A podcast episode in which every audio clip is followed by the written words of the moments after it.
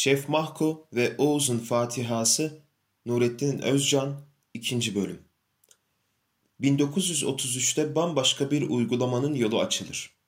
Evvela İsviçre'den Darülfünun'da yapılacak radikal değişiklikler için fikir ve hazırlık safhasında çalışacak Profesör Malch getirilir.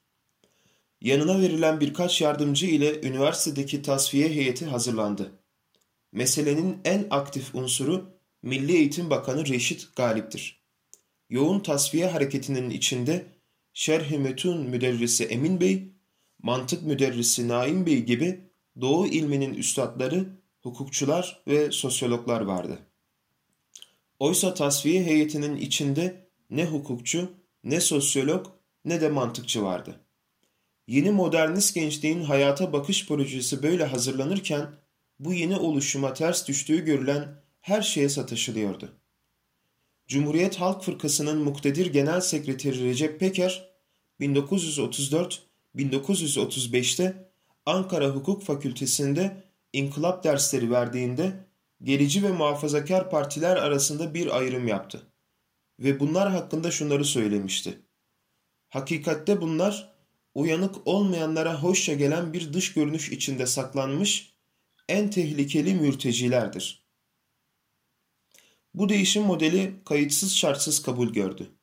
Zira bir süre sonra güya Cumhuriyet Halk Partisi'ne muhalif gibi görülüp adeta bir kurtuluş müjdesi olarak halkın büyük teveccühünü kazanacak olan Demokrat Parti'nin kurucusu ve Cumhurbaşkanı Celal Bayar, bize daima doğru yolu gösteren ve içinde milletin nurlu iradesi okunan Cumhuriyet Halk Partisi'nin programı bizim rehberimizdir diyecektir. Bugün için büyük hedefleri üstlenemeyen niteliksiz ve idealsiz gençliğin ortaya çıkarılışı, onların aralıksız olarak yabancı ve sapkın ruhlarla yoğrulmuş olmasındandır. Divan edebiyatı yok, Şeyh Galip yok, Fuzuli yok, Itri yok, Hamamizade yok, Sinan yok. Peki ne var? Kapkaranlık dünyada serseri heyecanlar. Kültürel değerlerimizle havardalık yapmaya kalkarsanız gelecekte her türlü vicdanı rahatsız edecek ve kendisiyle asla kıvanç duyamayacağınız sürüler yetiştirirsiniz. Spencer'in şu sözü anlamlıdır. Ahlak terbiyesinin hedefi başkaları tarafından değil, kendisi tarafından idare edilmeye muktedir insan yetiştirmektedir. Bu söz kendi nizamını oturtmuş ve kurumlaştırmış milletlerin sosyal maceraları hakkında ipuçları verir. Çürümeye terk edilmiş, buna rağmen eğlenecek alanlarda koşturan fakat ağlatacak ıstırabını bir türlü göremeyen Müslüman toplumlarda bu sözün karşılığı yoktur. Burada Allah Resulü'nün insanlara bir sözü yok mu ki Spencer'in sözü hatırlatılıyor diye denilebilir. Elbette Hz. Muhammed hayatın sırrını hikmetleriyle bütün insanlığa açıklayandır.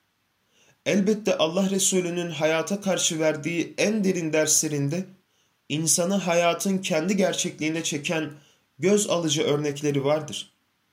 Elbette Hazreti Muhammed yol gösteren bir yıldızdır. Ama geri bırakılmış bir çağın zihniyeti içinde debelenen ve kendisini rencide edecek her şeye karşı duyarsızlaşan, liyakatsız kalabalıklara bu en üstün insanlık idealini anlatan peygamber sözü ne yazık ki alışılmış, destansı bir menkıbe gibi gelmektedir.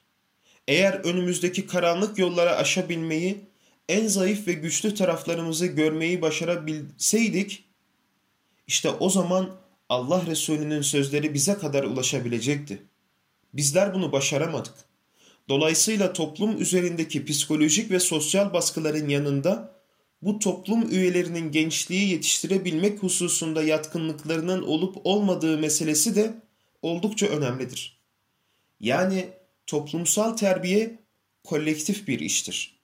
Annenin, babanın, kardeşlerin, okul, sokak, kitap, yar, yaran bunların hepsi gençliğin terbiyesinden ve yetiştirilme kalitesinden sorumludur.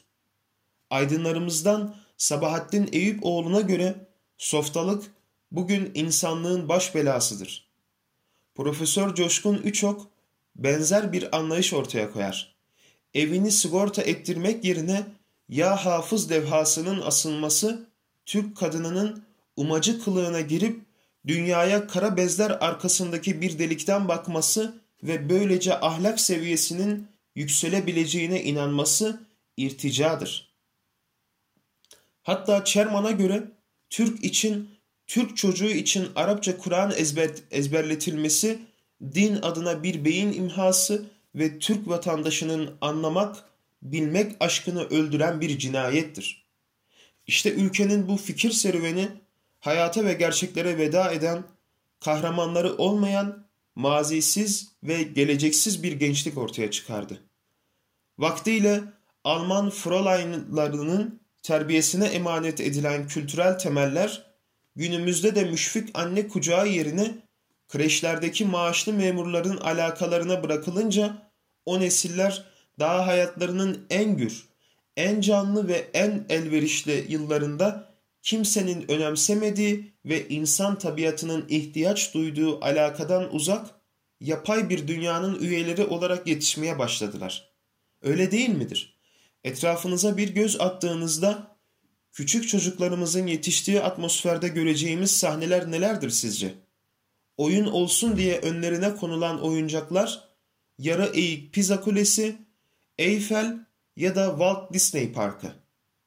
Duvarları süsleyen harikalar ülkesinin Alice'si ya da Bremen mızıkçıları. Robin Hood'un kahramanlıkları.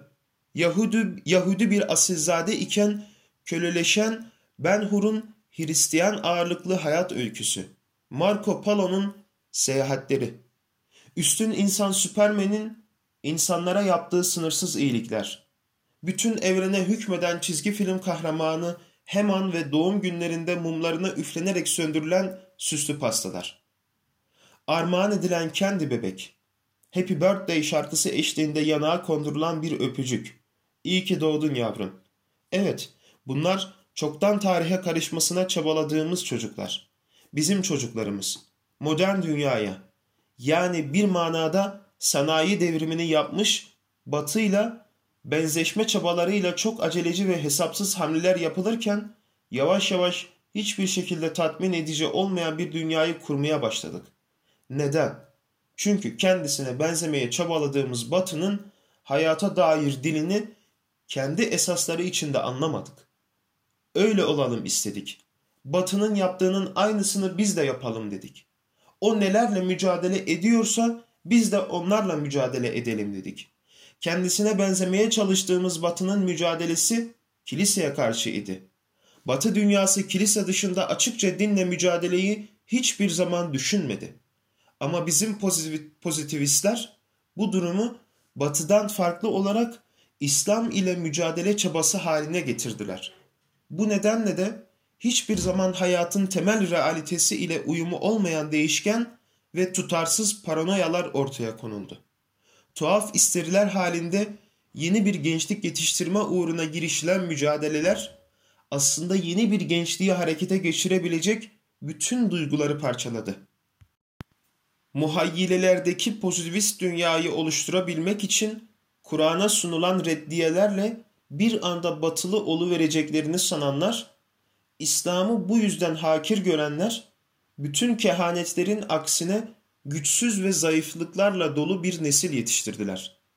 Bu durum öylesine vahim bir sonuç doğurmuştur ki bu anlayış içinde yetişen yöneticilerin ne durumda olduğunu anlamak için küçük bir dikkat yetecektir. Emekli hariciyeci Oğuz Gökmen bir hatırasına şöyle anlatır. Vaktiyle dönemin Cumhurbaşkanı Fahri Korutürk İran'ı ziyaret eder. Yanında büyükelçi olarak Oğuz Gökmen de vardır. Heyet bazı ziyaretleri tamamladıktan sonra İran'ın dünyaca ünlü şairi Hafız'ın Hafız-ı Şirazi'nin kabrini de ziyaret eder. Oğuz Gökmen bir ara Fahri Koruyürk'e eğilerek ''Efendim bu çok ünlü bir şairdir. Bir Fatiha okuyalım mı?'' Diye sorar. Koru Türk buna şiddetle tepki göstererek ''Oğuz sakın öyle bir şey yapmayın. Ben layık bir ülkenin cumhurbaşkanıyım diyerek karşılık verir. Bu durumda Oğuz Gökmen merhum Yahya Kemal'ın Hafız için yazdığı o ünlü şiirini ağır ağır okumaya başlar ve duygulu bir şekilde mırıldanarak bitirir. Şiir bitince Korutürk Oğuz Gökmen'e döner ve Oğuz Fatiha'yı ne kadar da duygulu okudun der. Evet, işte bu bizim neleri kaybettiğimizin ve nerelerde se seyirttiğimizin hikayesidir. Ünlü Şef Mahko'nun hikayesini bilir misiniz? O, Apaçilerin efsane lideri Keronomo'yu yetiştiren bilge kişidir.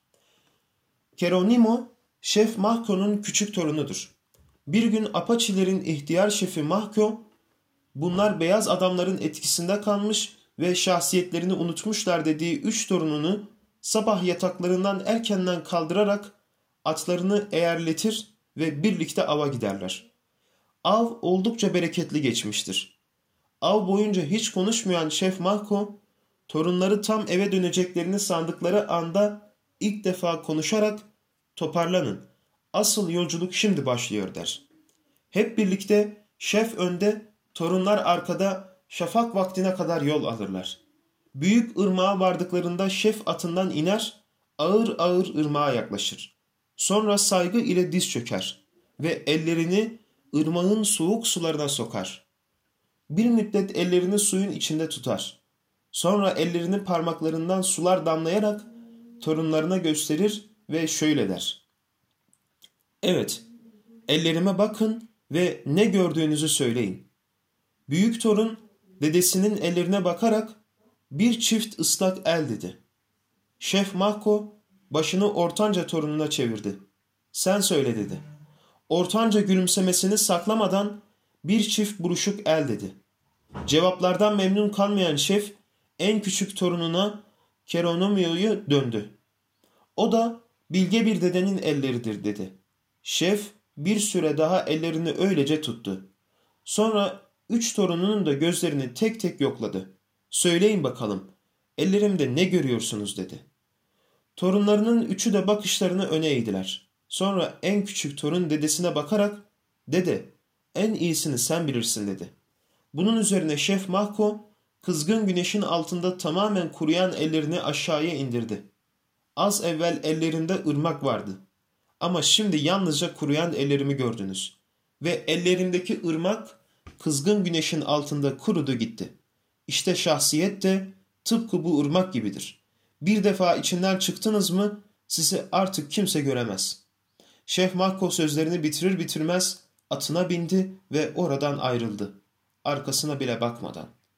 Evet, aslında bu mesele bizim en uzun ve en hüzünlü hikayemizdir. Bu Allah'ı ve Resulünü ve irfanımızı unutmaya başladığımız ama onları asla terk etmediğimiz avuntusuna başlayışımızın hikayesidir.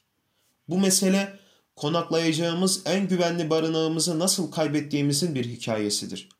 Bu mesele sahte özençlerin içimizde yıllardır biriktirdiği ağır veballerin hikayesidir. Bu mesele hayatımıza musallat olan yalanların nasıl da allanıp pullandırıldığının hikayesidir. Unutmayalım, bizim bu hikayemizde saadet yollarımızı kapatmaya çalışan tiranların murdar heveslerinden daha fazla onlara cesaret veren unutkanlıklarımızın da payı vardır. Eğer dünya insanlığına medeniyetler armağan etmiş ve doğrudan Kur'an'dan beslenen huzur kaynaklarımıza ve en yüksek ahlak yasalarına acilen dönemezsek, her yanımızdan bizi kıstıran ve nesillerimizi birer çökelek haline getiren sömürü kültürü büsbütün nefesimizi kesecektir. Bazen sorarım kendi kendime. Acaba Selimiye gibi şerefe şerefe çıksam erebilir miyim göğün yıldızlarına? Acaba tekrar bulabilecek miyim gecelerimin gerdanına çekilen aşkımın narin mahyalarını? Acaba bir gün hep birlikte bütün dostlarımla ve bütün kardeşlerimle ayartılmış yığınları aydınlığa çıkaracak yolları bulabilecek miyiz? Ey insanlar! Rabbinizden size indirilene uyun ve ondan başka dostlara uymayın. Ne kadar da az öğüt alıyorsunuz. Araf suresi 3. ayet